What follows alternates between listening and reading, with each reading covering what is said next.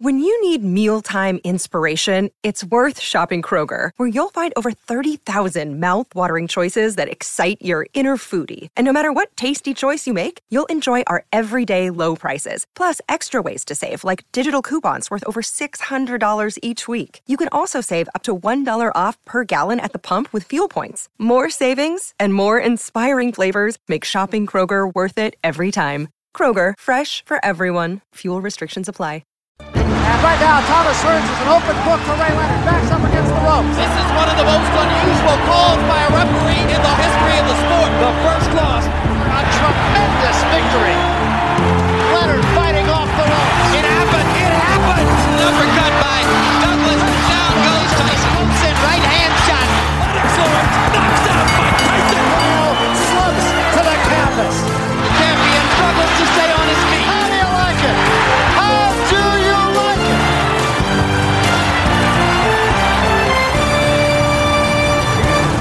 Welcome, fight fans, to another episode of BTR Boxing Podcast Legendary Nights. And on today's episode, as voted for by the users of Twitter and the listeners, this is the tale of Mike Tyson versus James Buster Douglas from February 1990.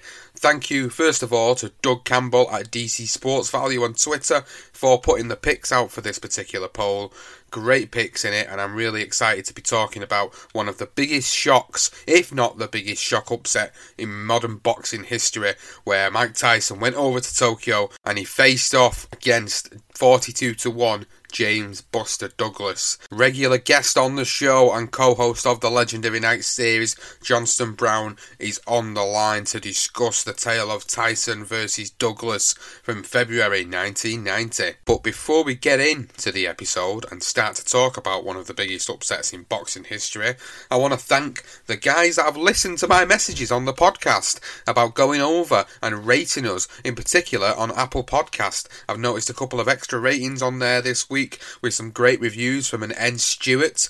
Thank you, Mr. Stewart. You've made my week with a great review of the podcast. I implore people to please keep going on to Apple Podcasts or onto Podbean or to Stitcher, Spreaker, Player FM. Spotify. We really appreciate all the support that you're giving us, and even just an extra couple of ratings a week really helps boost our podcast up there, up the rankings. When you go and search for boxing podcasts, you're going to see us a little bit more because we are getting the support that we need to get us up there. And remember, we're independent. We don't have this big platform to do these episodes on. We don't have a studio to do it on. We don't hire someone's studio to do it out. We literally go off the basic equipment that you need to be able to produce and edit a podcast. So please keep going on and rating the podcast, keep going on and subscribing on all the available platforms, and please go and tell your friends about us on social media and tag us in because it's really appreciated and it really helps. So, enough of the housekeeping rules,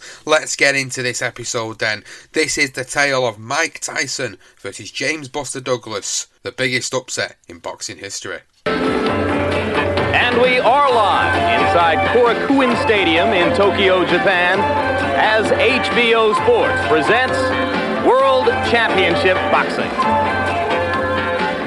Tonight, undisputed heavyweight champion Mike Tyson's 10th title defense against the challenger James Buster Douglas. It is scheduled for 12 rounds. So this is it. This is the tale of Mike Tyson versus James Buster Douglas from way back in February 1990. Johnston, this is a fight I know, as always, we've both been looking forward to because it is the biggest upset in boxing history and one of the biggest upsets in sporting history. Absolutely, Sean. It, it, it really was a massive shock at the time. Um, and as you say, uh, definitely one of the greatest sporting upsets in history, let alone boxing. Um, and, and it's a great one to cover. I mean, we all love Tyson, and it's great to go through his career and, and obviously what happened before and after, and, and obviously Buster Douglas as well, who shot to fame through this victory. So, really looking forward to going through this one with you. And as always, with the Legendary Night series, what we're going to do is we're going to cover off both careers leading up to the famous bout. We're going to come cover off the build up because this build up has got so many intricate details for us to discuss with things that happened in the lead up to this particular fight for both men that it's probably going to take us at least half an hour to go through that. But I am very much looking forward to it because there is a lot of good stuff to cover off with this particular fight. And we'll cover the fight breakdown and we'll also cover the aftermath of what happened for both men in their careers and their lives after this epic bout. So let's begin and go to Mr. James Buster Douglas first. And let's look a little bit into his career leading up to this particular bout because not a lot of people remember what James Buster Douglas achieved other than this particular win over Mike Tyson. And I said this to you before we started this episode that it feels like James Buster Douglas was this one-hit wonder, a guy who'd released a, a you know a music album or a song, and we never heard from him again. And that actually, in reality, was kind of what his career was like because going back to his career, he he didn't really have the most successful of careers in terms of what he achieved overall in the sport. However, this particular fight was what put him on the map because of what he got out of the victory and, and what it led to on the back of the victory as well. But he didn't actually get any success until sort of six years into his career when he really started to push on. And the first major bout he was involved in was in 1987 bearing in mind he'd been a pro for six years at this point, and he went in to fight for the vacant IBF heavyweight title of the world against Tony Tucker, who was 33 and 0 at the time. And this particular fight with Tony Tucker did showcase that Buster Douglas did have talent, and this was for most people the first time they really got to see Buster Douglas as the talented fighter that he was at the time in the heavyweight division.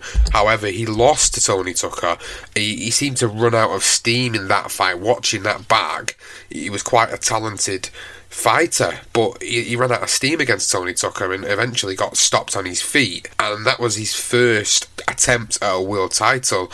But then he goes in the ring and fights again, gets a good few wins under his belt, including wins over Trevor Berbick and Oliver McCall before he got this fight with Mike Tyson. So he did have some great notable names on his record leading up to the fight with Tyson, and which is why he got the fight with Tyson. But going over to yourself, Johnston, when you look at James Buster Douglas's career, other than obviously this big fight that we're talking about this evening, would you have would you have thought of James Buster Douglas as a name to have popped out as a heavyweight great, or is it just a case of he's always going to be associated with Mike Tyson because of the victory?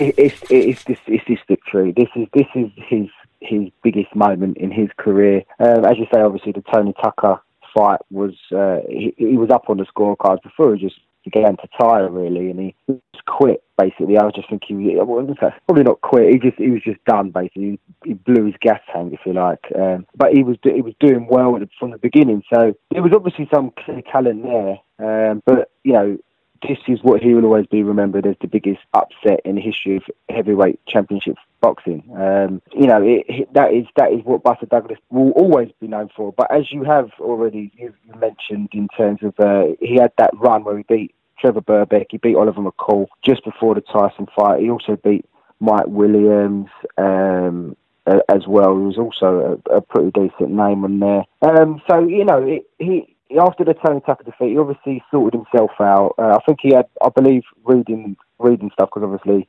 I don't remember Buster Douglas um, until the day, obviously, the 1990 fight with Tyson. So, but he did have a he had a disagreement. I think I believe with his father. So he split with his father after the Tucker fight, and then obviously it worked in his favour because he did go on this uh, good run to get himself in pole position to fight Mike Tyson in 1990 in Tokyo. Well, when we go back to the fights with Trevor Berbick and Oliver McCall, you've got to remember that Trevor Berbick was the man Mike Tyson beat to win his first world heavyweight title, which is something we'll touch on when we speak about Tyson's career. So Trevor Berbick at this point when he beat him was 1989. Tyson beat him in 86 to win the world title. So Trevor Berbick was obviously a former world champion in his own right, and when he beat him in 1989, when Douglas beat him. That was a fantastic win for him. A great win over Mike Williams, as you rightly pointed out. And then obviously a young Oliver McCall, who would eventually go on to become a world champion, getting a shock win over Lennox Lewis later on down the line in his career. So when you look back at the names, actually, there's, there's, there's three or four good names he really was involved with throughout the course of his career. Uh, and as we touch on in the aftermath of this particular bout, we'll be talking about some of the other names that he was involved with. But when I think about James Buster Douglas, obviously the only thing I think about is Mike Tyson, and the two the two go together, and the two will always go together. And it's for James Buster Douglas that he will always be remembered as the guy who beat Mike Tyson. So he had what could have been an average career, but with this particular victory that we're talking about and this fight we're talking about, it turned it into a more than average career. It turned it into to a great career.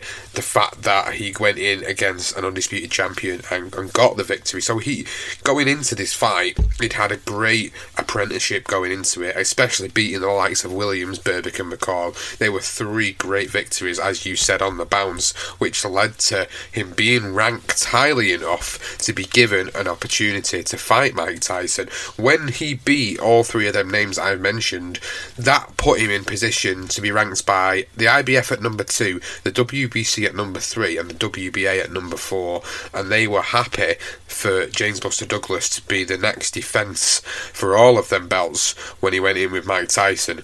So let's move to Mike Tyson then, because there's obviously going to be a lot more to talk about with Mike Tyson. Because at this time, in history, he was the best thing since sliced bread. He was the next coming of the heavyweight division. He was the the new era of heavyweight boxing at this moment in time, and he had had an absolute fantastic resume on his career going into this fight. That the, the likes of the guys that he beat going up to this particular fight with James Buster Douglas, it made him the invincible guy he was. It made him the baddest man on the planet. It made him Iron Mike Tyson. This was what everybody loved about the guy: the ferociousness, the the, the uppercuts, the head movement, the fact that he was only about 5'10", 5'11". You know, he wasn't your typical heavyweight, six foot plus. This guy would come in underneath uh, and he would throw shots into the, such bigger guys, and he was used to fighting bigger guys. So going back to Tyson, then early memories of him, Johnston. I know you was a big fan of Tyson, as was I. When was the first time you, you encountered him as a fighter growing up? Uh, well, as a kid, I, I was uh, I followed Bruno. I was uh, with, with my brother. I was a Bruno fan, so I always uh, he, he you know he was uh, a fan, a family favourite, if you like. Real love Bruno. Um, so when he obviously fought the first time against Mike Tyson um, in '89, that was uh, that was probably the time that I, you know, I, I knew of Tyson already. I was only eight or eight, nine years old, so um, you know, I knew how destructive he was. I mean, he was, he was just formidable force, wasn't he? He was just unbelievable. Just, he was just dominating bigger guys, older guys, series. You know, these some of these fellas, you know, they weren't just journeymen. These were world either former world champions or they were world champions to, to be. You know, it was it, it, just unbelievable. It's not it, the words is just ferocious. He's terrifying. Every single opponent he ever fought, literally, you could just see it in their eyes. With Spinks, with Berbick, with with even Bruno, he just literally scared the laugh out of these guys. Um, so yeah, it, I knew of Tyson as a youngster. He was one of the first boxers I ever heard of. So Tyson has always been, you know, always been a keen admirer of his fights. I mean, he was interesting to watch. Um, but as I say, with, with, with Frank Bruno, I, I, always rooted for Bruno, but unfortunately, uh, he didn't quite come up trumps against Tyson because he was just an animal. Well, going back to then Tyson's career, obviously in America he was he was really sought after uh, at the point he turned professional because when he turned professional he had a he had a really good amateur career leading up to it under Cus D'Amato and obviously then going into his professional career he, he just started to knock fighters out for the fun of it. You know he was knocking guys out left right and centre and he was getting this reputation as a ferocious puncher. And as time went on you know it was it was ridiculous like looking back on the amount of fights he had to get him to that world title level before he went in with Trevor Berbick for his first world title. you you look in 1985 when he turned professional, he, he had like, I think it was like a dozen fights. I think it was something along the line of a 15. dozen fights. 15, there you go, 15 fights he was involved in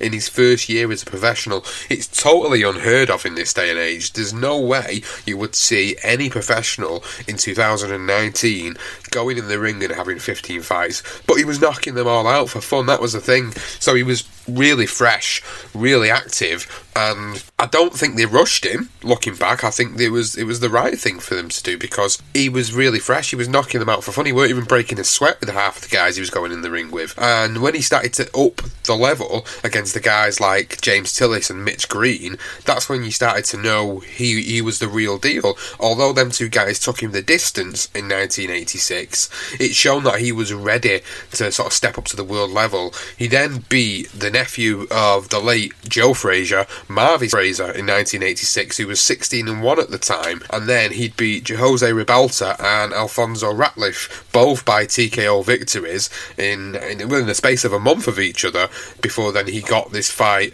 with Trevor Berbick, which was in the November of 1986, and was for the WBC heavyweight title, and it was his first big stage, and what a historic night it was. When he beat Trevor Berbick, it made him the youngest ever heavyweight champion in boxing history at just the age of 20.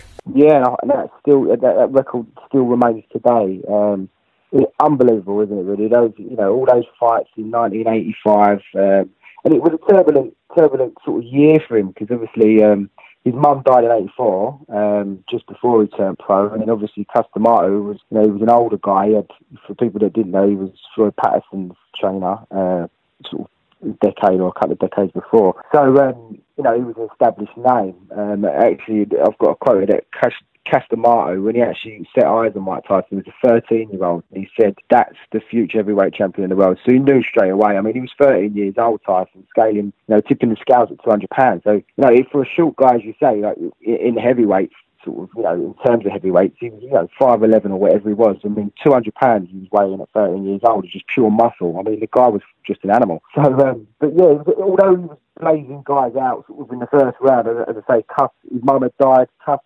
become his legal guardian, and then a year later, Cus died. But fortunately, like, with, uh, uh, with the, the, the trio, as in it was, it was Bill Cayton and and uh, and it was Jacobs, Jim Jacobs. So those three were sort of a trio that sort of kept Tyson grounded, if you like. So as he was bursting through these guys in '85, um, sorry, uh, yeah, '85, it, it was it, it, like he had a good a good network behind him. So he was always it was it would have gone off the rails as a youngster. They stabilised him, and, and that was always a major factor for Tyson. He needed that, I think, for Tyson to just continue to just be as successful as he was in the ring, and obviously with. Uh, with the Mitch Green as well. He was a he's a colourful character, Mitch Green. Uh, there was a, a, a, bit of drama uh, with Mitch Blood Green because he was going to pull out of that fight because uh, they only gave him thirty grand, and I believe he thought he was going to get more. In, in the end, they they convinced him to take the fight, and he took him the distance. But still, to this day, I think Mitch Green still bangs on about the fact that he got he, he deserves a rematch. He should get more money. So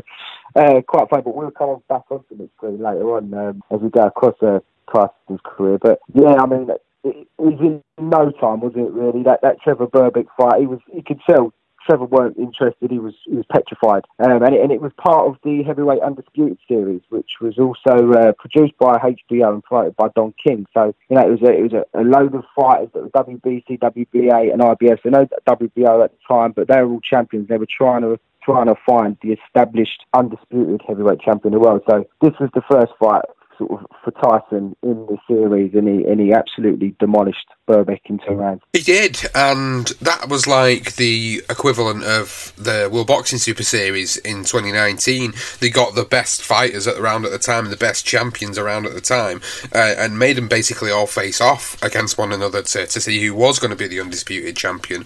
The next opponent was James Bonecrusher Smith, who, as had been on our podcast, he's been on BTR Boxing Podcast, and we interviewed him for the life and times of. And one of obviously the questions was about Mike Tyson, and one of the things he always said was that when he got hit, oh damn sure he got hurt, but he weren't going down. And that was one thing he said was that a lot of the opponents of Tyson around that era were always petrified of him. You know, a lot of them lost the fight before they'd even stepped in the ropes because of this aura of him being able to knock all the opponents out. So he went 12 rounds, James Bone Crusher Smith, with Mike Tyson, and as a result, Mike Tyson then picked up James Smith's WBA world title. So he then became a double champion at this point. He then defended it again two months later against Pinklon Thomas by stopping Pinklon Thomas quite emphatically as well. And then he moved on to the next part of this Undisputed series, which was 1987, by picking up the IBF title as well, beating Tony Tucker, who was 34 0 at this point, by the way. He was obviously another great name on the resume because he was undefeated, and this was a, a big deal back in 1987. This was a guy that was potentially going to go in there and upset the apple cart, but he didn't. He lasted the distance with Tyson. Tyson gave him a hell of a night, and Tony Tucker gave Tyson a hell of a night. But then by this point, 1987, a 21 year old Mike Tyson had three world titles to his name. Oh, it was just blazing through him. When I mean, you talk about Trevor Berbick destroying him, obviously. Uh, Smith, as you've mentioned, who's been on the show, he's a great listener, by the way. If you ever listen to that, um, Pinklon Thomas, and then obviously the Tony Tucker fight. And funny enough, Tony Tucker had actually beaten Douglas as well in in the series. So you know, ironically, that could have been Douglas you know, if, if Douglas had have managed to, to, to continue the way he started the fight against Tony Tucker. He could have gone on to win that on points, but unfortunately for him, it wasn't to be. But as you say, Tony Tucker was undefeated at the time, um, and you know he, he, had won the IBF title from. Um, against Spinks, uh, against sorry Douglas, because Spinks had actually been stripped of his title because Spinks decided to fight Jerry Cooney instead of Tucker because it was more of a lucrative deal and it was more money involved. So, so you know, there was a, there was again, you know, this '87, and there's still politics there with the RBS stripping fighters, and you know, inevitably, I think we all wanted that. Well, you know, I say we, the fans watching at the time. I mean, I was a youngster, you was a youngster, so we weren't around. But you know, you could imagine the fans wanting to. They, really wanted to see Spinks Tyson. Unfortunately, that wasn't to be. But Tucker performed, you know, he, put in a great performance against Tyson, and um, was unfortunate. I mean, in the end, he got he got he lost on points, but again, Tyson was just formidable, wasn't he? He just he was just looking dangerous, and, and it was just a, a, matter of time before he won the series, basically. Well, then he moved on to beat Tyrell Biggs, defending them three titles two months after beating Tony Tucker. He then beat Larry Holmes. Now, the interesting Larry Holmes fight was that people will know that before the fight, Muhammad Ali was in the ring with Mike Tyson, and from this is what Tyson has obviously quoted to say was that he went, "Go and get him for me. Go and get him for me.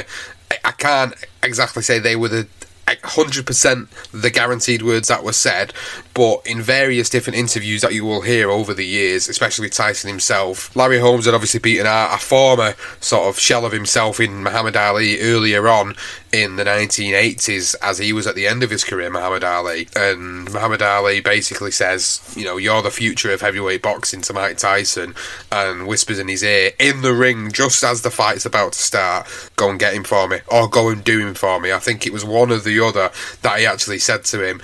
Uh, and he absolutely obliterated Larry Holmes, who had been a wonderful champion throughout the late 70s and 1980s going up to this point. He, he was an absolute monster of a heavyweight champion when it was his time as heavyweight king, and Tyson went in there and absolutely destroyed him.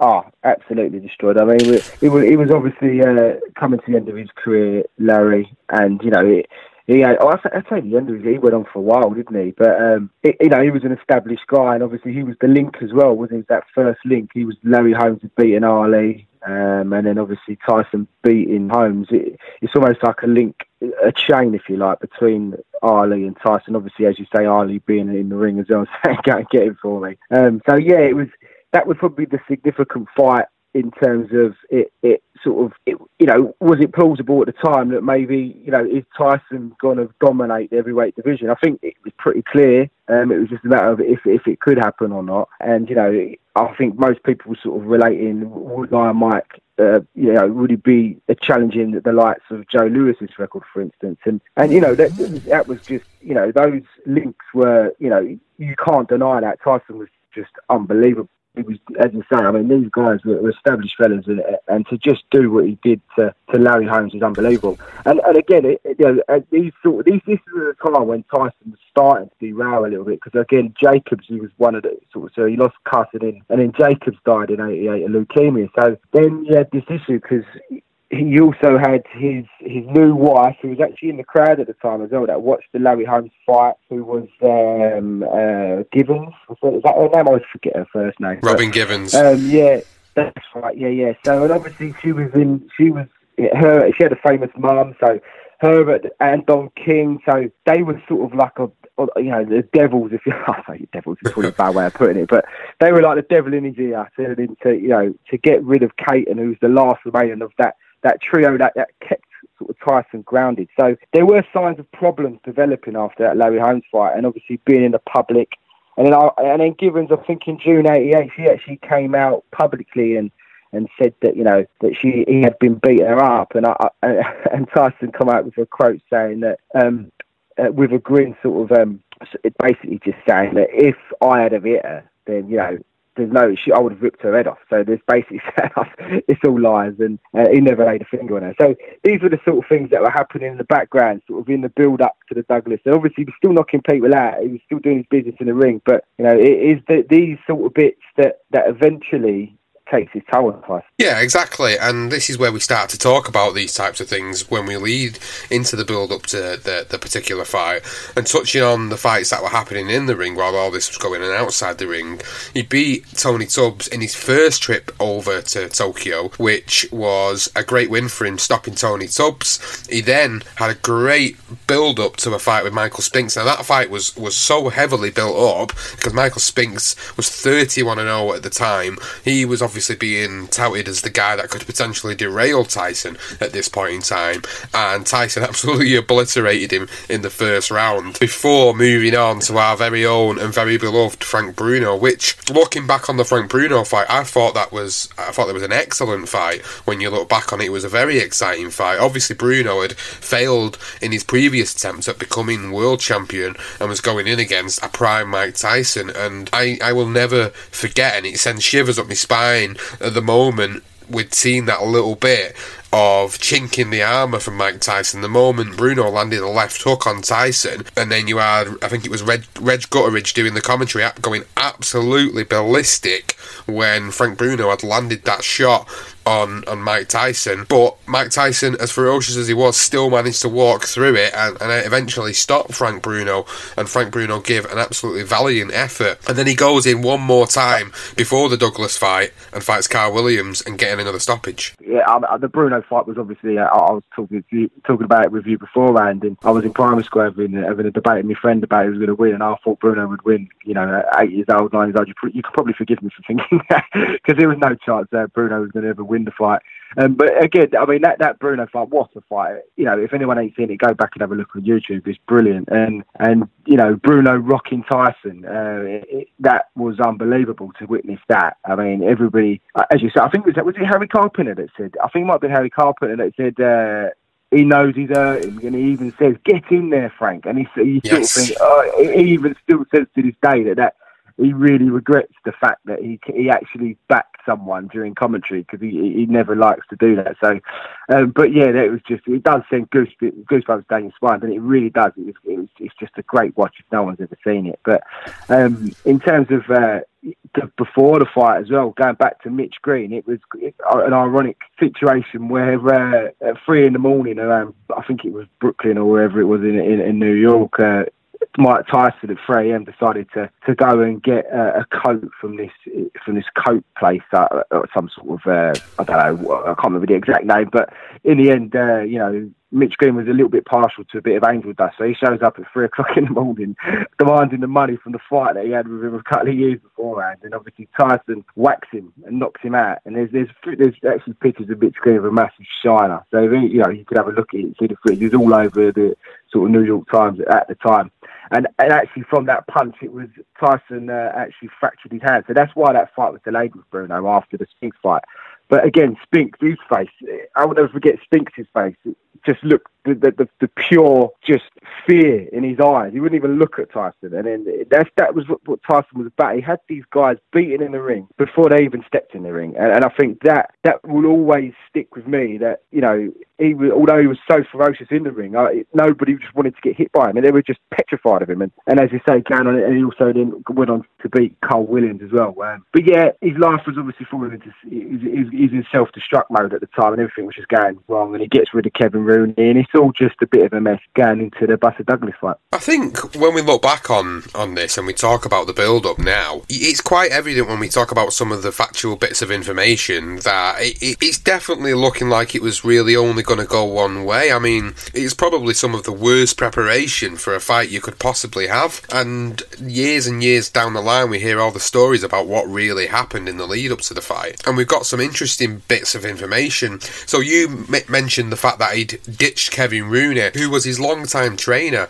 and a guy who'd worked closely with him for a number of years, got him to this point, got him to that level, and then he ditched Kevin Rooney. There were so many influences and so many hangers on around him at this point it was it was untrue. So all the people that had kept him grounded up until this point were gone or had passed away. So you know you've got guys like Don King who we could probably sit and do a separate episode on the guy himself because of how slippery and how bad and how much of a money grabber this guy was. It was untrue and, and it's funny because just on a side note, it always reminds me of uh, Rocky Five that came out the same year when they had the promoter of of Tommy Gunn who was definitely had a likeness to to Don King, the way he acted and the way they portrayed him in that in that film was was definitely Don King. But moving back onto point, he had so many influences around him at the time, and they weren't the good influences either. So he'd lost Kevin Rooney, he changed his trainer, and he weren't he weren't taking orders from his trainer.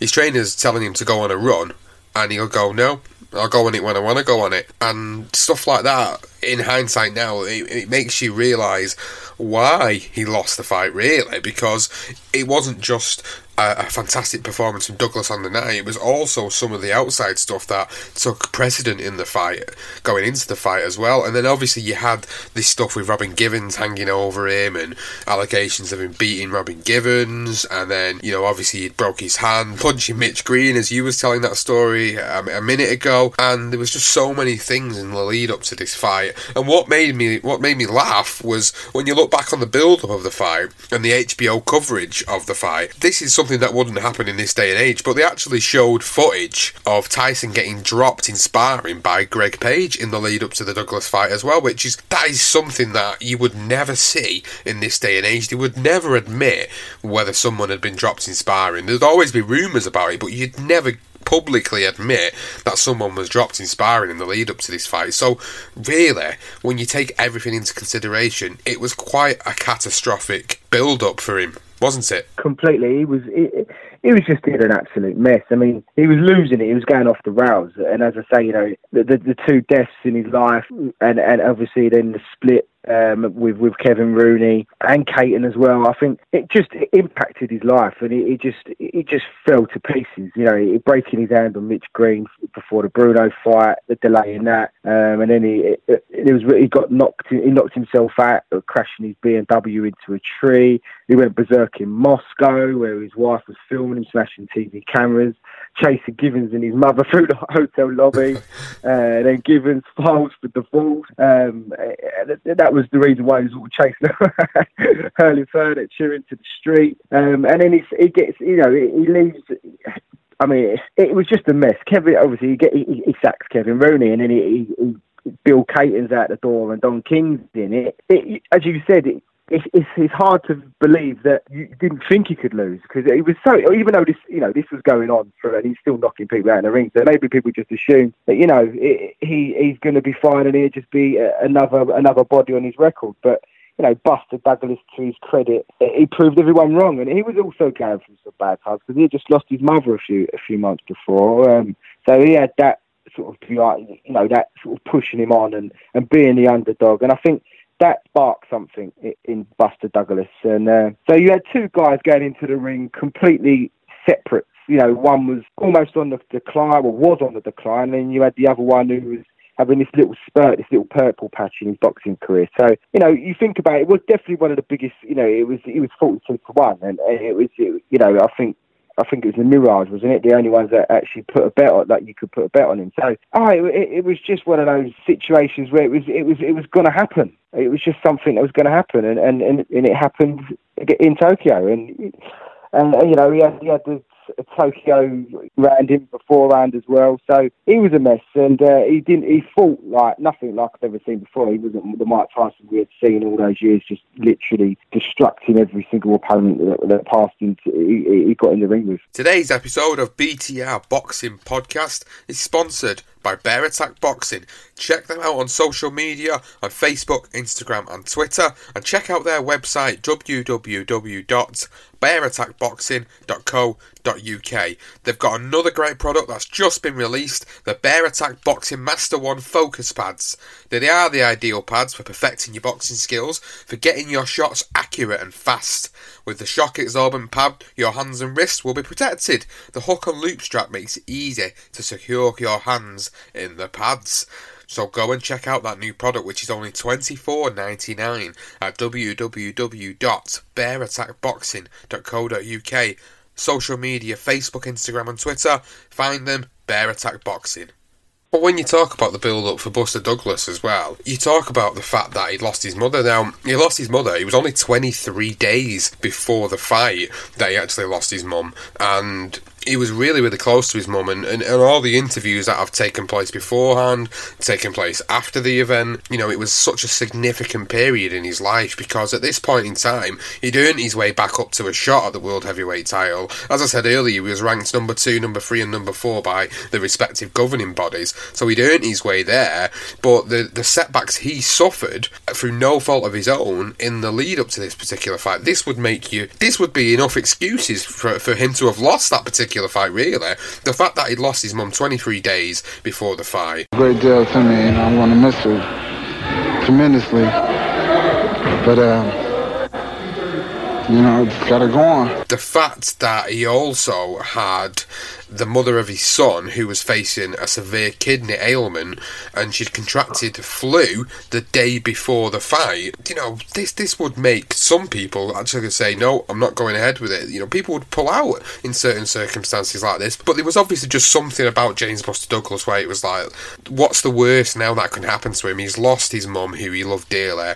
The, the mother of his son's really poorly, and there's obviously a concern over the welfare of, of the son because the mother was so poor but yet he still managed to keep his focus going in to this particular fight. So you think about the, the stuff that had gone on with Mike Tyson, that was that was by choice by choice for Tyson because of his mental state of mm. mind at the time. But for Douglas, none of that was by choice. That was all circumstantial because of what had happened outside of the ring. So when you de- dive deeper into the situation, really, I think for me, it makes me feel like the writing is completely on the wall when it comes to the events that happened in the fight, which is what we're going to move on to in a second. We're going to move on to the fight and talk about the fight itself. The fact that it was held in Japan was all about the money because he'd been there two years before Tyson. The Japanese decided that they wanted him back because he was such a big draw that they actually paid $6 million to the boxing boxing officials for the privilege of staging this particular fight in Tokyo.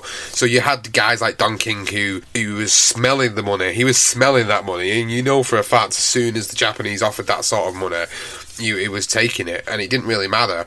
But the whole distraction of, of everything outside of the ring that you referred to you know, it was it was unbelievable to think that this fight went as long as it did, and, and things didn't end so soon because that sort of catastrophic build up for Tyson would have made most fighters lose, my opinion, a lot sooner. But I think that was because of who Tyson was, why it went as as long as it did. But then, like we say with Douglas, most men would have probably quit. Most men would have just said, "No, I can't go ahead with the fight." But he was so obviously mentally in focus, and the thing was with this, there was no fear at all from James Buster Douglas going into this fight. Like I said earlier, what is the worst that the world and life could have threw at him? He, would suffered it. He'd suffered it in the lead up to the fight. He'd suffered some of the worst things in life that you can go through. So he was 100% mentally in a place where he could fully focus on this fight given everything that had happened outside of the ring and it was unbelievable to think that this guy had gone through all this in the lead up to the biggest fight of his life unbelievable completely uh, and you know even even his uh, trainer JD McCauley um, it was his uncle as well at the time said uh, after his mum died was I think if anything James will turn this into a positive. I really believe that and that's exactly what he did. You hit the nail on the edge Sean. He, he was completely in a different frame of mind to what Mike Tyson was. Um, and also the other the other thing was with everything else that was going on with his, he got a divorce, he lost his trainer, he's just in free fall, he's not listening to anybody. The other thing was that Don King, he's already setting up a fight for um, for Evander Holyfield, who was sitting in the crowd waiting for a multi-million fight against uh, against Mike Tyson, just expecting to blast him off. So, so you know, in, in the back of his mind, he thought he had this fight done. Um, and I think there's only one uh, article or you know one person in particular I could find that actually sort of backed Douglas, and that was a guy um, four days before the fight, Dave Anderson, the New York Times, and he wrote, considering his competition, the only person who can beat Tyson is himself. By not training, by not caring, by not surrounding himself with experienced cornermen, chances are Tyson will quickly swap James Buster Douglas into submission. Even so, reports from Tokyo, Tyson's training are enough to question if the champion is sabotaging his own regime. While sparring with Greg, Greg Page two weeks ago, he was floored by an overhand right. Over the weekend, he was described as sluggish and uh, in another sparring session. So, you know, he was probably the only guy that was alluding to the fact that, you know, the chances are Tyson could lose this, and he would lose it himself. Although Buster Douglas, did, you know, he was he put in the best performance of his life, uh, and and he turned all of his negatives into a positive. Whereas you know Tyson was just in free fall. So yeah, it, it was it was just uh, it was chaos, wasn't it? Really, and the Tyson camp and and, uh, and the people that he was surrounding himself with were just involved in the money, and that was all that mattered. So and Douglas was in it for the boxing, and he wanted to, to do it for his mum, and, and that you know that that is enough of a that, that's going to get you going, isn't it? That that that will just ignite you on the night, and um, it was he was ready to go. It was funny because also in the build up on the night of the fight. HBO boxing analysts Larry Merchant and Jim Lampley, both famous for, for some of the quotes and comments they came out with over the years during the HBO boxing period, they both expected it to be another 90 second annihilation. They really did. They were both quite negative about the fact that Douglas doesn't really have much of a chance here. And even on the night of the fight, instead of discussing Douglas' chances against Tyson, they're actually sat, sat there talking about comparing pets, as in Tyson had got a white pit bull named Duran after after his idol, and then Douglas had a beagle named Shakespeare, and and then Merchant was quoted as saying, "This fight is over before it begins, or soon thereafter." and he was comparing James Buster Douglas to just another frozen tuna from the Tokyo fish markets. Larry, what are we about to see? Another 90 second annihilation of an ill prepared opponent?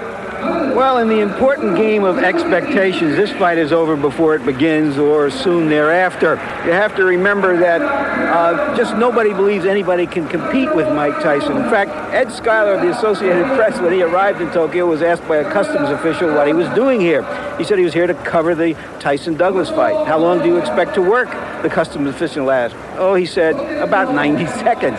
The good news is that Douglas has fought his best fighters against the best fighters he's fought, so perhaps we'll get a few rounds. Uh, also, Jim, uh, Douglas has a dog, a beagle named Shakespeare, and I believe that any prize fighter with a dog named Shakespeare can't be all bad. Buster Douglas tells us that his favorite Shakespearean play is the romantic tragedy Romeo and Juliet. Surely if Mike Tyson were asked that question, he would choose something more bloody and violent, perhaps Henry V or Macbeth things like that are just like nobody, nobody was giving him a chance. And this is what I'm trying to put into context of the fact that how big of an underdog James Buster Douglas was going into this particular fight. That even the HBO commentators, who are supposed to be impartial, by the way, are actually basically saying to the the viewers of the broadcast that yeah, it's going to be over in 90 seconds. Is is a frozen tuna fish from the market? I don't think you could be any more insulting towards a fighter than, than that, really, and it was ridiculous. But hey ho, let's move on to the fight and let's go into this particular fight. And this is where it becomes uh, a, a great talk, really, because this is a fight that people will never ever forget, and we say it time and time and again. Uh, is one of the biggest upset, if not the biggest upset in boxing history, and one of the biggest upsets in sporting history because of how it went down.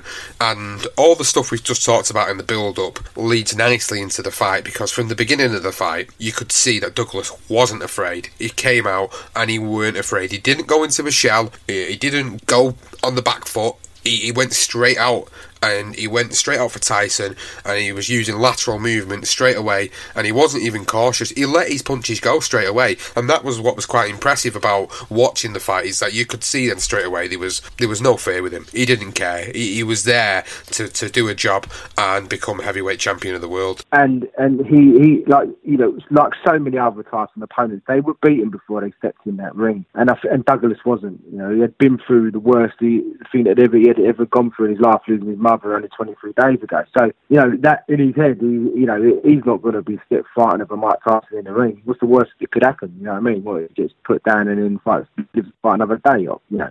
So uh, he, he was brilliant. I mean, he dominated that opening round. Um, literally no fear, used his 12 inch reach to his advantage to perfection, and you know, and just continually hit Tyson with jabs and right hands. And he, he danced out at a reach from Tyson as soon as Tyson tried to go on the inside. So it's from the beginning of the fight straight away. You know, it was it was evident that who was who was in complete control. Um, whether you, when you watch it at the time, you're probably expecting it doesn't really matter because Tyson's eventually going to land. But he surprised a lot of people, as you already said. You know, Jim Lampley and Larry Merchant were laughing and joking about the names of their dogs and also the fact that 90 seconds annihilation was what they predicted. So good start for um, for Douglas and, and he proved a lot of people wrong from the off on that first round. What was impressive about the, the work from Buster Douglas in the opening two rounds of the fight was that he was using them physical advantages to not let Tyson get on the inside because, as we alluded to earlier in the episode,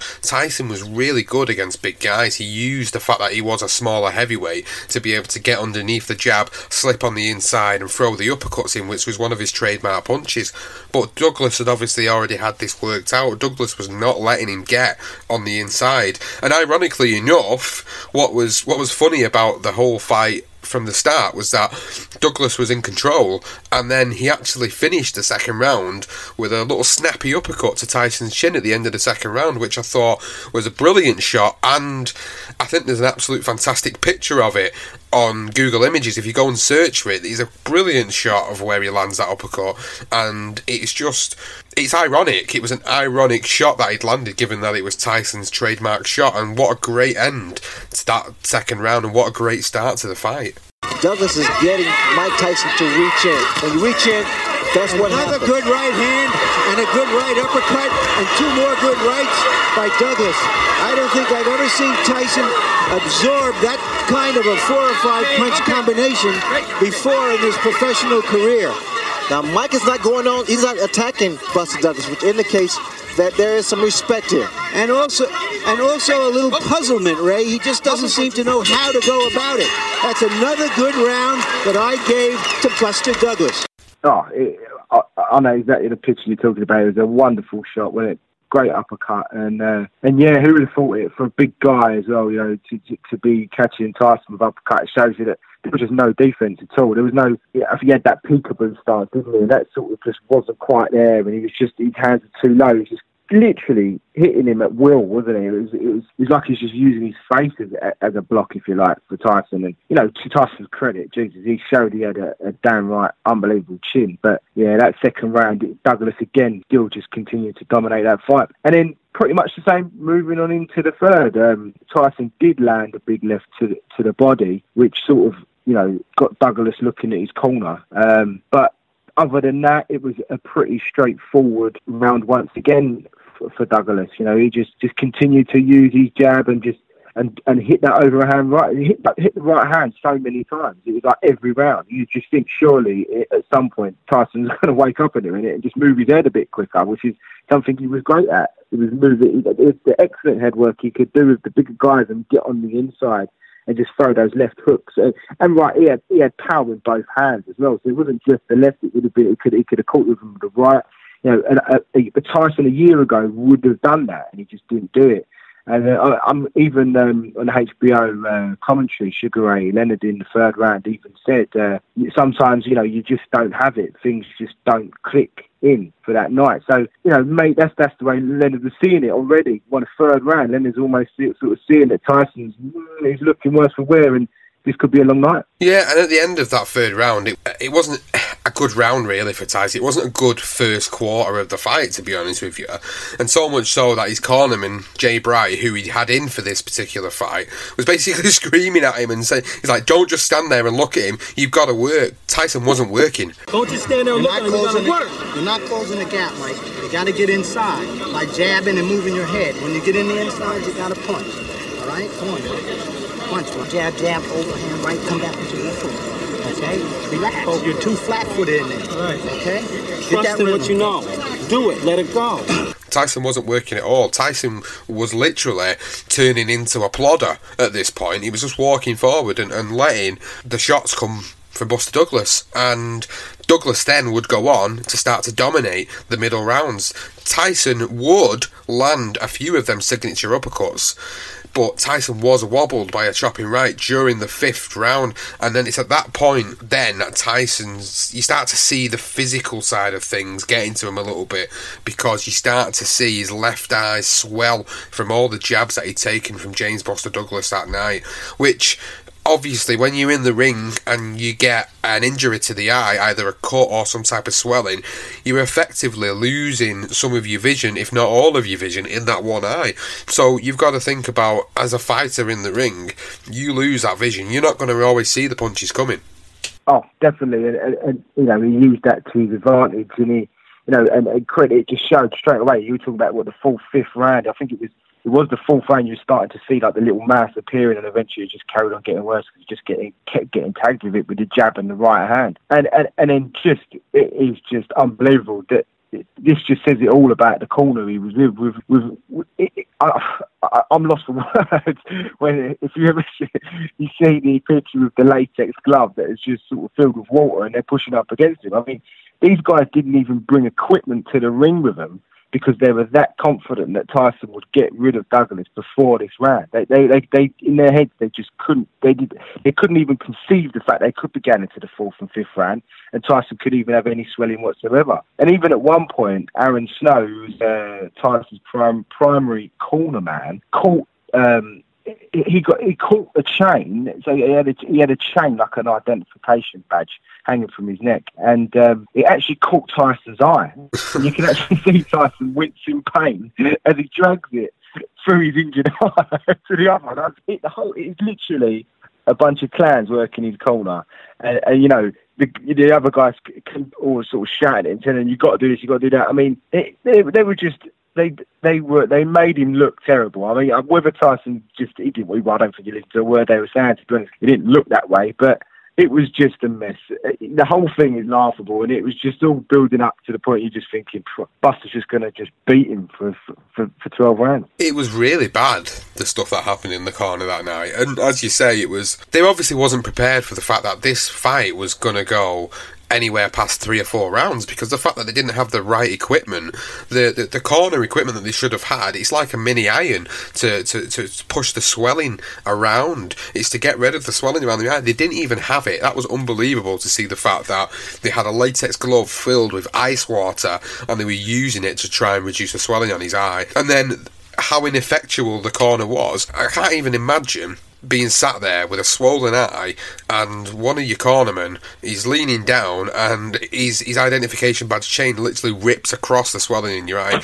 It's it's not great enough getting punched in the face as it is, and then to have swelling on your eye, to have some sort of pain already, and then someone come across with a chain literally dragging it across your swollen eye. I can't even imagine that Tyson man. He was a tough man. Now if he winced at that, that must have been very very painful for him at the time for that to happen. But that was again just part of the catastrophic night it was turning out to be, and the corner was ridiculous. I, I mean, it was one of the biggest mistakes I think they made in this fight was the fact that they didn't have uh, an experienced corner no disrespect to any of the guys in the corner, but the, the corner wasn't experienced enough for a fight of this magnitude, really, for, for, for Mike, in terms of Mike Tyson. And they didn't think about the fact that James Buster Douglas was there to, to actually fight and, and potentially win the fight. He was just there thinking, yeah, he's he's going to knock this guy out. Like everyone was saying, he's going to knock this guy mm. out within 90 seconds. And it just got worse and worse. Confusion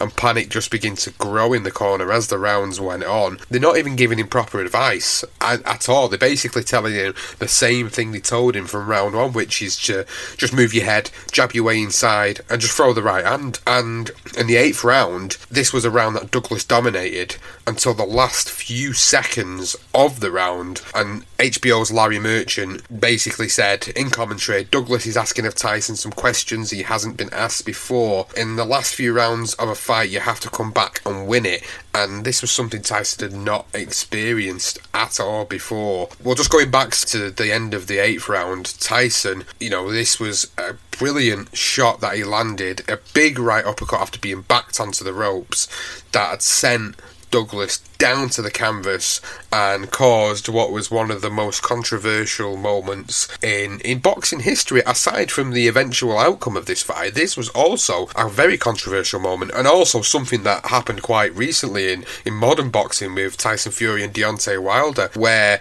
the timekeeper started the count at a certain point. Now, people's interpretation of the 10 count is that as soon as that fighter's back or hand or knee touches the floor, the count starts immediately. The count doesn't start until the referee starts the count, and that's what a lot of mm-hmm. people forget when it comes to boxing. So, going through then, getting to the controversial moment, and I, I obviously I want to know what your take is on this because this was something that wouldn't be left to lie even after the fight. I've never never seen this happen before with Mike Tyson. He's always been an initiator. Here he's against the ropes. I've never seen. And there's a right hand uppercut, and down goes Douglas. As suddenly as that. Can he beat the count? He got a little overconfident. Got a little loosey goosey.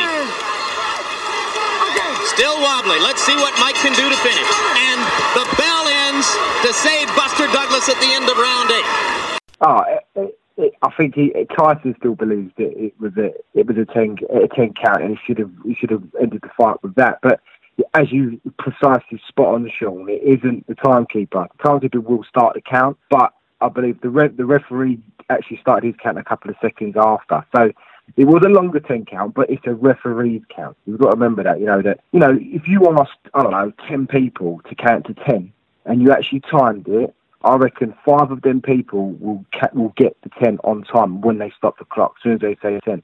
Others will go over, some will probably go a little bit slower because that's just the way it is.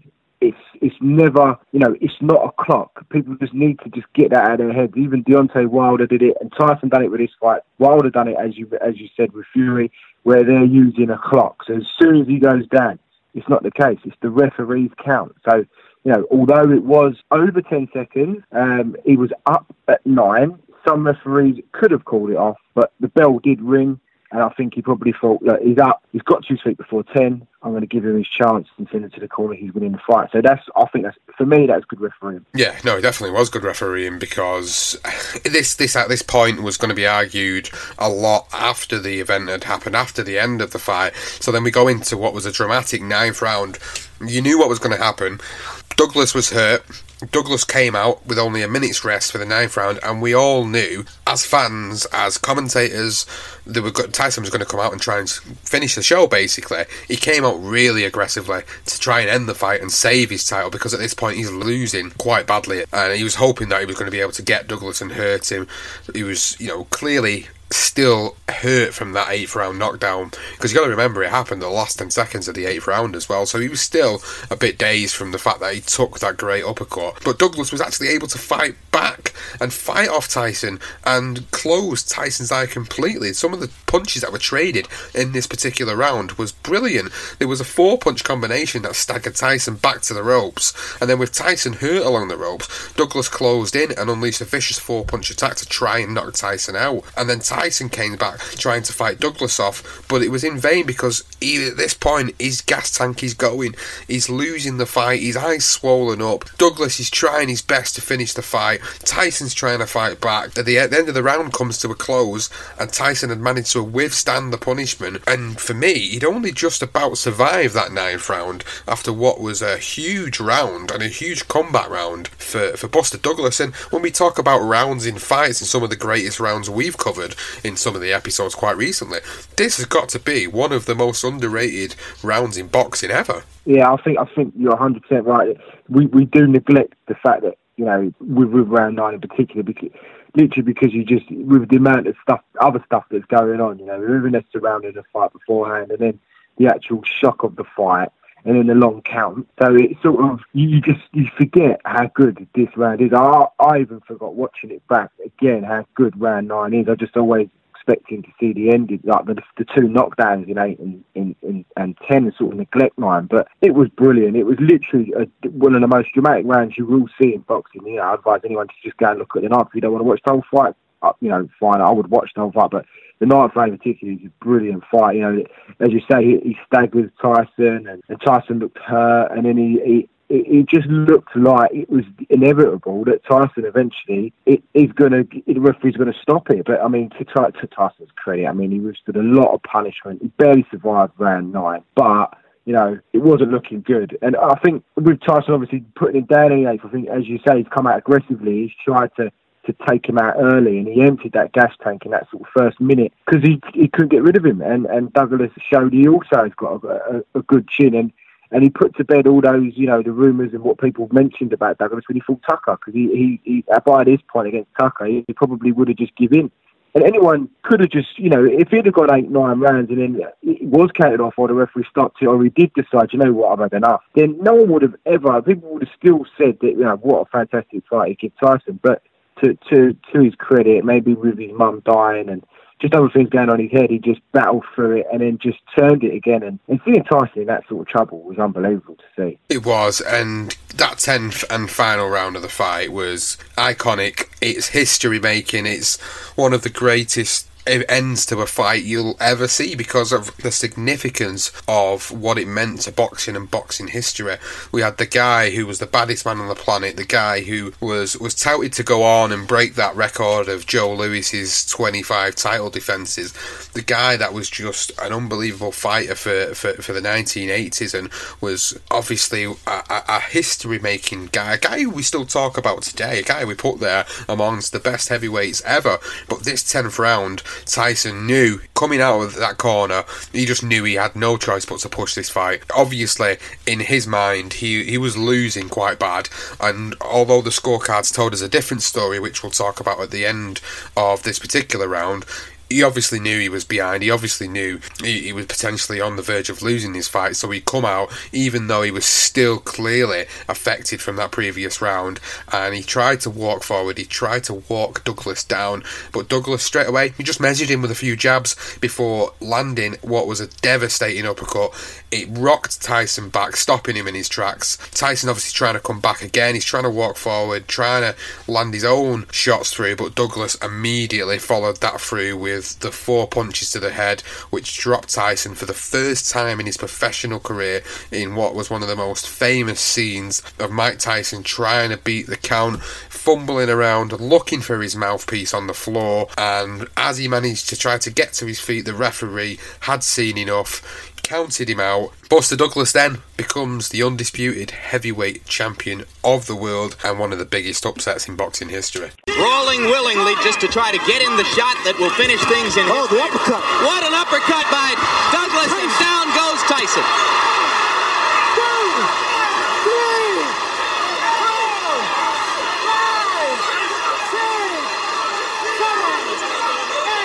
He's he, it's over. It's over. Mike Tyson has been knocked out. Unbelievable. This makes Cinderella look like a sad story. What Buster Douglas has done here tonight. Let's let's go ahead and call it the biggest upset in the history of heavyweight championship fights. Say it now, gentlemen. James Buster Douglas, undisputed heavyweight champion of the world that again, the tenth round was brilliant. I mean, Douglas, you could see he knew he had him from that nine. I think in his in his head, he's thinking, "I can't." Now, I wonder if that was my chance at the end of nine. You just wonder if that was is that it. But um, I mean, even Douglas, he he still knew in his head. He thought after round nine, it's going to be another. You know, it's going to be another. It's going to be ten. It's going to be eleven. and twelve, and we're going to go to the point. We're going to go to the judges' scorecards. This is so he's going to need to win the fight. He didn't believe he was going to stop Tyson, um, and he even said that when he did put Tyson down, even when Tyson was on the floor, Douglas expected Tyson to get up.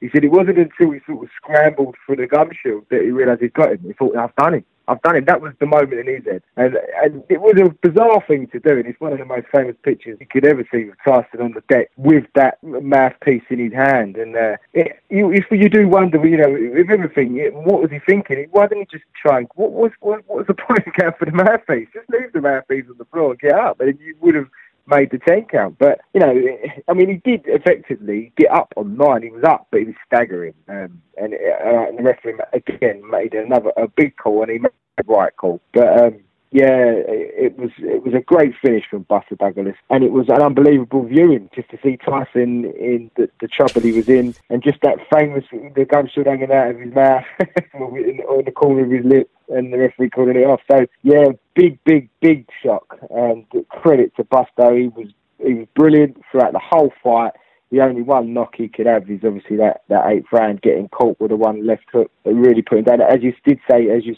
mentioned before, he was caught with a few left hooks. So, so it wasn't like it was just a one punch. He had been caught with those left hooks to the body, to the head, a couple of times during the fight, a few times during the fight. That one in particular put him down in the eighth. But all credit to Douglas. He battled bravely and he deserved his victory. He was the better man on the night.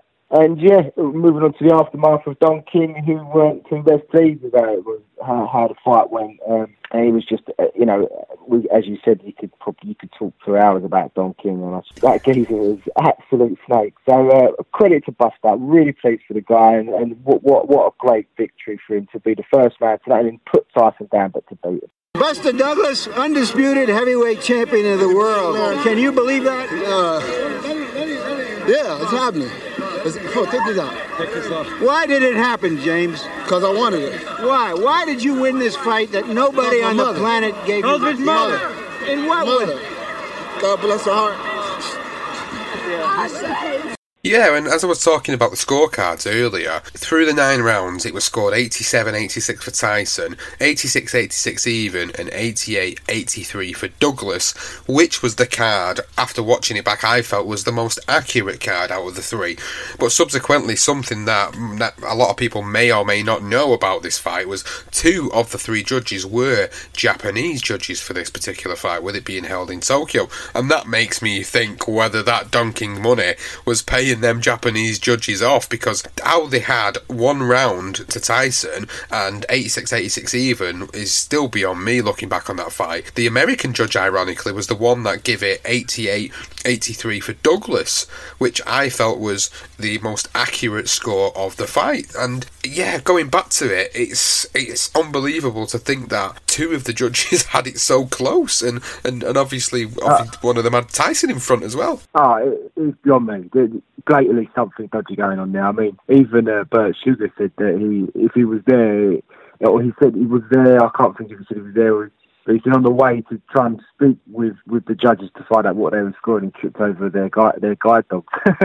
so uh, you know, it was it, uh, terrible. I mean, blatantly corruption involved. Uh, you know, there's, there's no way, no bones about it. And, and Don King, the king of corruption, so corruption. So yeah, I, am glad for Buster Douglas that he might he did put Tyson away because that would have been unbelievable if if, if that had gone to the scorecards and uh, and Tyson had won that fight because there was no way in hell Tyson. I, think I don't think I would give Tyson a round to be honest with you. I think I'd give every round, well, apart from obviously the eighth. But then even then, in the eighth, I had Buster Douglas winning the round because it happened so late in the eighth. So, you know, for me, I would score that 10-9 at, before the knock, knockdown, and then obviously with the knockdown, it then becomes an eight. So you know, effectively, it's a nine-eight, isn't it? Really. So it's probably the one round that Tyson wins. So yeah, um, I have no idea what the hell they were watching we were watching.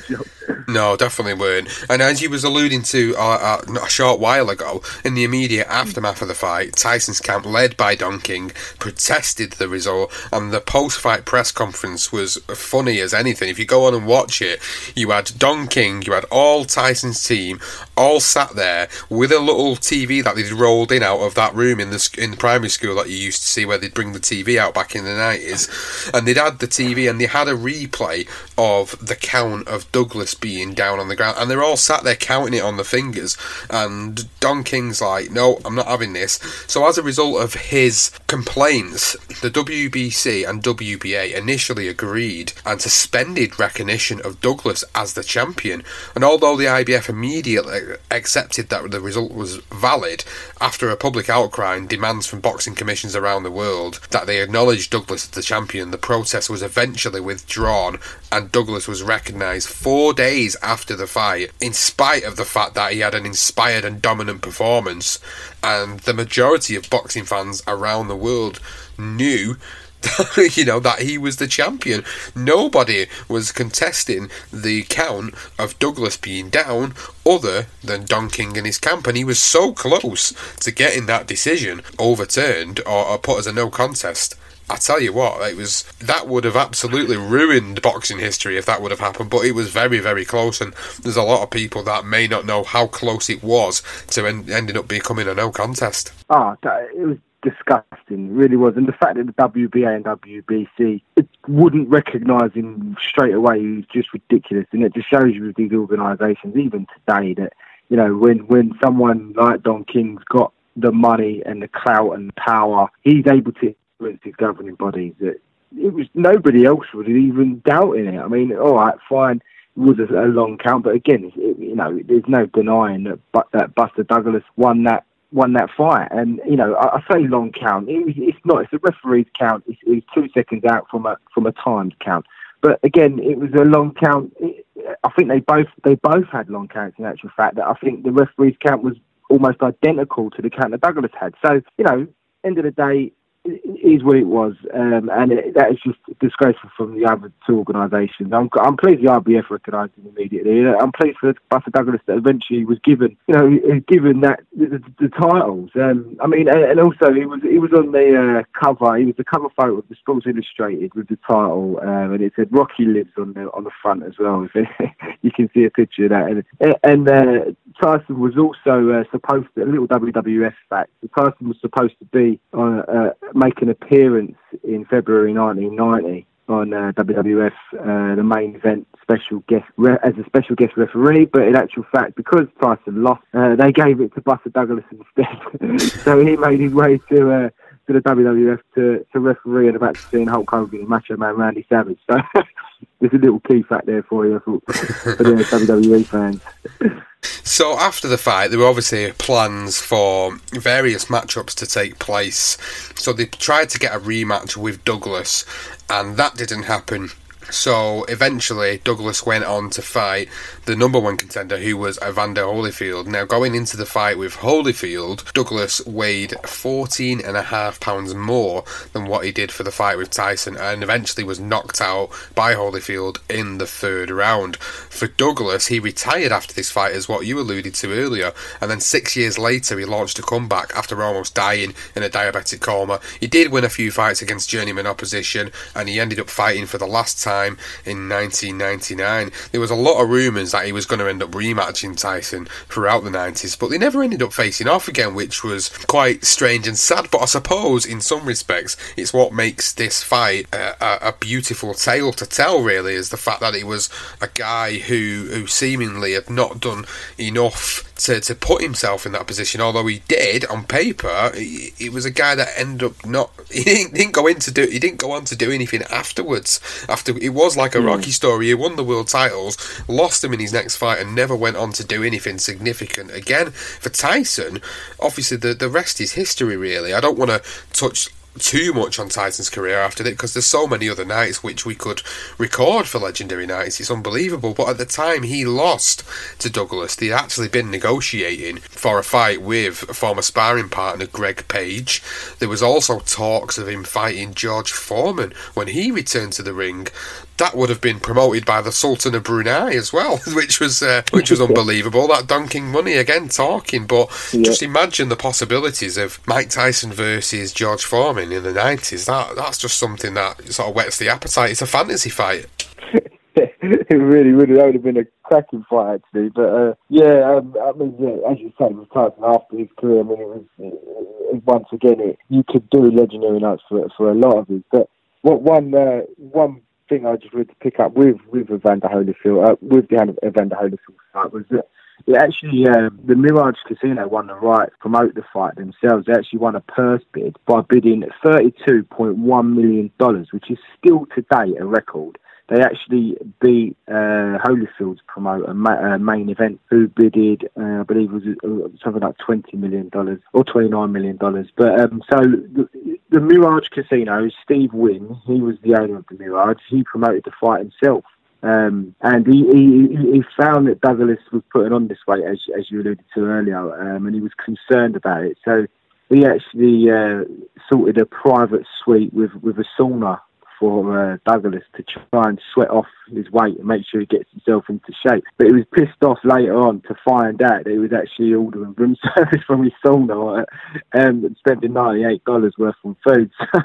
So, you know, he was clearly you know, enduring his life. I mean, it was guaranteed, or he did get a twenty-four point six million dollar payday you know, from for the for the Holyfield fight. So he was he was in a great position, wasn't he? Really, I mean, he did probably just surrender the fight. Um, he put on way too much weight.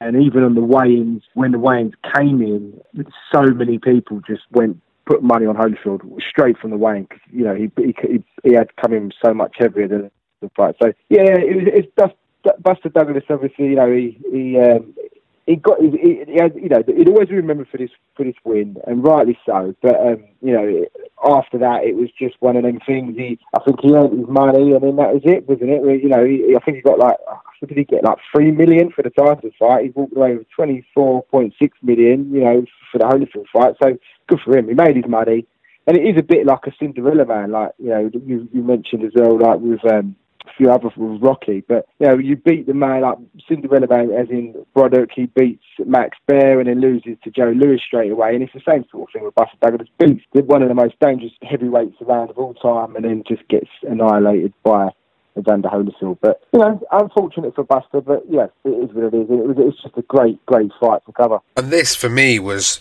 the end of the amazing Tyson era, to be honest, because after this particular fight had happened, he would go on to fight four more times before being convicted of raping a beauty pageant contestant in 1991. And for me, when he spent obviously them years in prison, they were essentially his best years of his career. Or you know, when we when he came back, I don't think he was ever the same again. And again, there's some nights which we'll we'll probably talk about in the future for legendary nights, but they'll never compare to the era of the 80s and obviously very early 90s and up to this point where he, he lost the fight to James Buster Douglas. That was that was the Mike Tyson that everybody will always compare to the the greats like Muhammad Ali and Joe Louis and Rocky Marciano. That was the Tyson that everybody thought was one of the best, you know, heavyweights of all time. After that, I don't think his career was ever the same. And this was, for me, this was the start of his downfall uh, as a fighter. Although he would eventually end up fighting until around 2005, this was the, the beginning of the end, really. This loss to Buster Douglas, for me, was the beginning of the end of the, the baddest man on the planet. Yeah, I completely agree. I think I think they lost. He lost that fear factor. I think one thing that Buster Douglas proved is that he wasn't this animal. He was. He was actually mortal. He's human. this guy can actually. You can actually get to him and you can take him out. And and, and he sort of lost that aura about him. So so fighters went into the ring a little bit more confident. I mean, following, following the Buster Douglas loss anyway, I mean, he did fight Henry Tillman, who, who Tillman actually beat Tyson uh, twice in the build-up to the 84 Olympics, and he actually went on to win the gold medal. So there was a little bit of history between them. So that was a it was a good victory for him to come out of that Buster Douglas to beat Henry Henry Tillman. But obviously, the, the you know the Donovan Ruddock fight's almost irrelevant because you know he goes into prison and you know he loses those those prime years in his career. I mean, it's hard to believe if Tyson was around for those six years, you know, what he could have gone on to achieve. Even with this defeat, you know, he could have he could have gone on to be to dominate even more and have who knows what he could have done it because he was still devastating, and he is still quite rightly so, you know, up there with one of the best heavyweights ever that's ever lived. And I think there's, you know, but like you say, he lost he blatantly. You know, the two Evander Holyfield fights, for instance. You know, he, he, he, was just losing his way a little bit. Um, uh, the one, the one thing I always remember as well when he came out of prison, it was his first fight against uh, Peter McNeeley. It, I think he lost in the disqualification, McNeeley, but it's his first fight coming back from uh, from prison, coming out of prison, and, and it was billed as uh, he's back. And I just that always sent a shiver, a shiver down my spine because I always see like Mike Tyson, like you know coming through the door like uh, Johnny in in The Shining, you know. Johnny, he's just a petrifying thought of Mike Tyson coming out of prison. He's like, just lock up your daughters, mate, because you don't want this geezer sniffing around. But yeah, it, I'm with you, mate. It, it, it was a shame because, you know, as you say, they were peak years for Tyson. I mean, he may have peaked early. Maybe this was the, the, the, the downside for him. But I still think with, with someone, you know, someone like Kevin Rooney, if he was in his corner, for instance, he probably would have got through that fight against Buster Douglas because he would have had the right right equipment and he would have given the right advice, but had him in the right frame of mind. But yeah, he lost something in that fight. Well, what he did lose was the fear factor, although he did, you know, he, he done Bruno again, didn't he, as well? So, but yeah, uh, just a great fight to cover, Sean, and just it's just great to just look back on Mike Tyson fights, just you know, it's just brilliant. And, and that is the episode. That is the tale of Mike Tyson versus James Buster Douglas from way back in February 1990. I hope everybody that's listened to this episode has really enjoyed it. There was so much to cover off, so many details, so many facts, stuff that you may have known, stuff that you may have not known, stuff that I've learned while recording this episode. So I tell you, I've really enjoyed doing this one because it was one of, if not the greatest upset in sporting history. It was the greatest upset in boxing history of all time, in my opinion, and it was such an enjoyable episode to cover that I think it was it was for me probably the best one we've done for Legendary Nights to date. Oh, I, I couldn't agree with you more. It's you know, it's not just about the fight; it was just everything else that surrounded it. You know, Mike Tyson was ferocious, terrifying. You know, he, he terrified the life out of all of his opponents, and Buster just wasn't scared. He went in there that night, and and and, and he done what nobody else had done. It, it seemed impossible that no one could stop him. But then in 1990 in Tokyo, Tyson self-destruct, Buster Douglas beats him, and well, what a legendary night to cover. So that's it, guys. Thank you so much for listening to this episode, the Legendary Nights tale of Tyson versus Douglas. If you've enjoyed this, as per all the other episodes, please go and subscribe to us on Apple Podcasts or Podbean. Stitcher, Spreaker, Player FM, Spotify. It will be on Eat Sleep Boxing Repeats YouTube channel if you prefer to listen to it through there as well. Go and find us on social media at BTR Boxing Pod. Follow us, tell all your friends about us, get sharing the episodes around social media because it truly helps us grow as a platform and as a podcast. And find us on Facebook as well at BTR Boxing Podcast. Share it all around there too. We really, really appreciate all the support that you've been giving to us.